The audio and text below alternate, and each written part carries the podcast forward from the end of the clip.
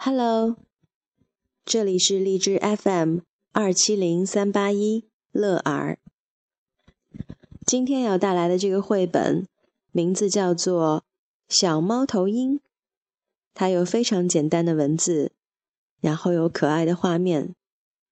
嗯，你有没有特别依恋过什么人呢？小时候，你最依恋的人肯定是最常陪伴在你身边的人。如果这个人不在你的眼前了，而你又不知道他去了哪里，肯定特别的心慌着急。我记得还在女儿很小的时候，我曾经很担心我不能够离开她的眼前。有人就建议我跟孩子玩一个游戏，叫 Pick Up 布就是拿一个纱巾或者简单的一块手绢，挡在孩子的眼前。然后说 pick up boo 的时候呢，就把纱巾拿下来，啊，妈妈就出现在孩子的眼前，然后再遮起来，如此反复，孩子就能够体会到妈妈在眼前和不在眼前的感觉，那么慢慢的去延长这个时间，让孩子主动去找妈妈，如果找不到的时候呢，他会想。妈妈很快就会出现，当然这是对很小很小的孩子才有用。当孩子长大了，父母的陪伴依旧是最重要的。那好，让我们一起来看看，如果没有妈妈陪在身边的小猫头鹰，会发生什么样的事呢？小猫头鹰，从前。有三只小猫头鹰，秀秀、皮皮和比比。它们跟猫头鹰妈妈住在树洞里，洞里铺着树枝、树叶和羽毛，这是它们的家。一天晚上，它们醒过来，妈妈不见了。秀秀说：“妈妈到哪里去了？”皮皮说。我们怎么办？比比说：“我要找妈妈。”小猫头鹰想了想，猫头鹰都很会想哦。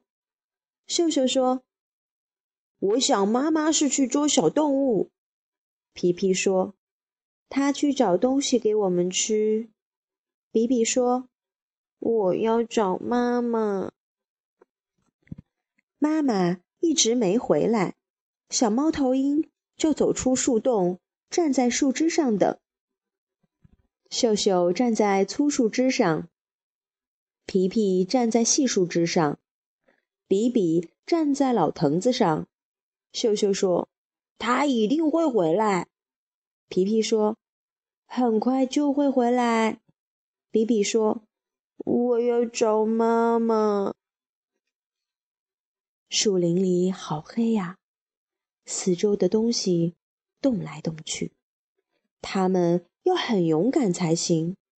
秀秀说：“妈妈会给我们带老鼠和好吃的东西。”皮皮说：“他一定会。”比比说：“我要找妈妈。”他们坐下来想，猫头鹰都很会想哦。秀秀说。我想大家最好都站到我的树枝上来。他们三个就这样挨在一起。秀秀说：“妈妈一定是迷路了。”皮皮说：“说不定被狐狸捉住了。”比比说：“哦，我要找妈妈。”小猫头鹰都闭上了眼睛，祈求妈妈一定要回家。妈妈回来啦！妈妈轻轻的、不出声的穿过一棵棵大树，向秀秀、皮皮和比比飞过去。妈妈！小猫头鹰都叫了起来，它们拍着翅膀，摇摆着身子，在树枝上一起一落的跳着。猫头鹰妈妈说：“干嘛这样心慌？”你们应该知道我会回来。小猫头鹰想了想，猫头鹰都很会想哦。秀秀说：“我早就知道。”皮皮说：“我也早就知道。”比比说：“我好爱妈妈。”好了，故事就是这样。不知道记忆当中的你，对依恋的那个人。是秀秀、皮皮还是比比呢？我想，在心里，可能大家都是比比，特别特别的依恋妈妈。也许不是饿了，不是渴了，只是需要懒懒的躺在那个温暖的怀抱里。你们觉得是吗？有不短的一段时间了。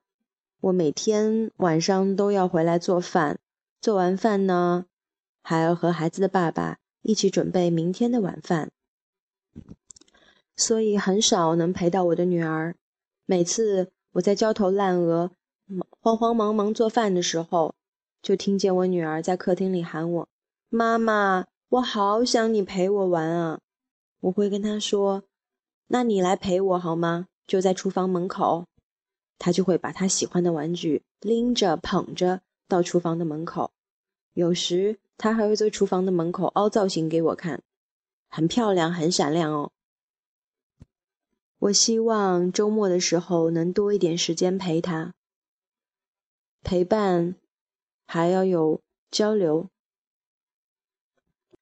我有空的时候也会帮他做各种各样的手工，刚刚完成的。是一辆大餐车。我希望家里也能和幼儿园一样，哪儿哪儿都充满了童趣，让他觉得很开心，这样我也会很满足。好了，这一期节目就是这样，谢谢收听哦。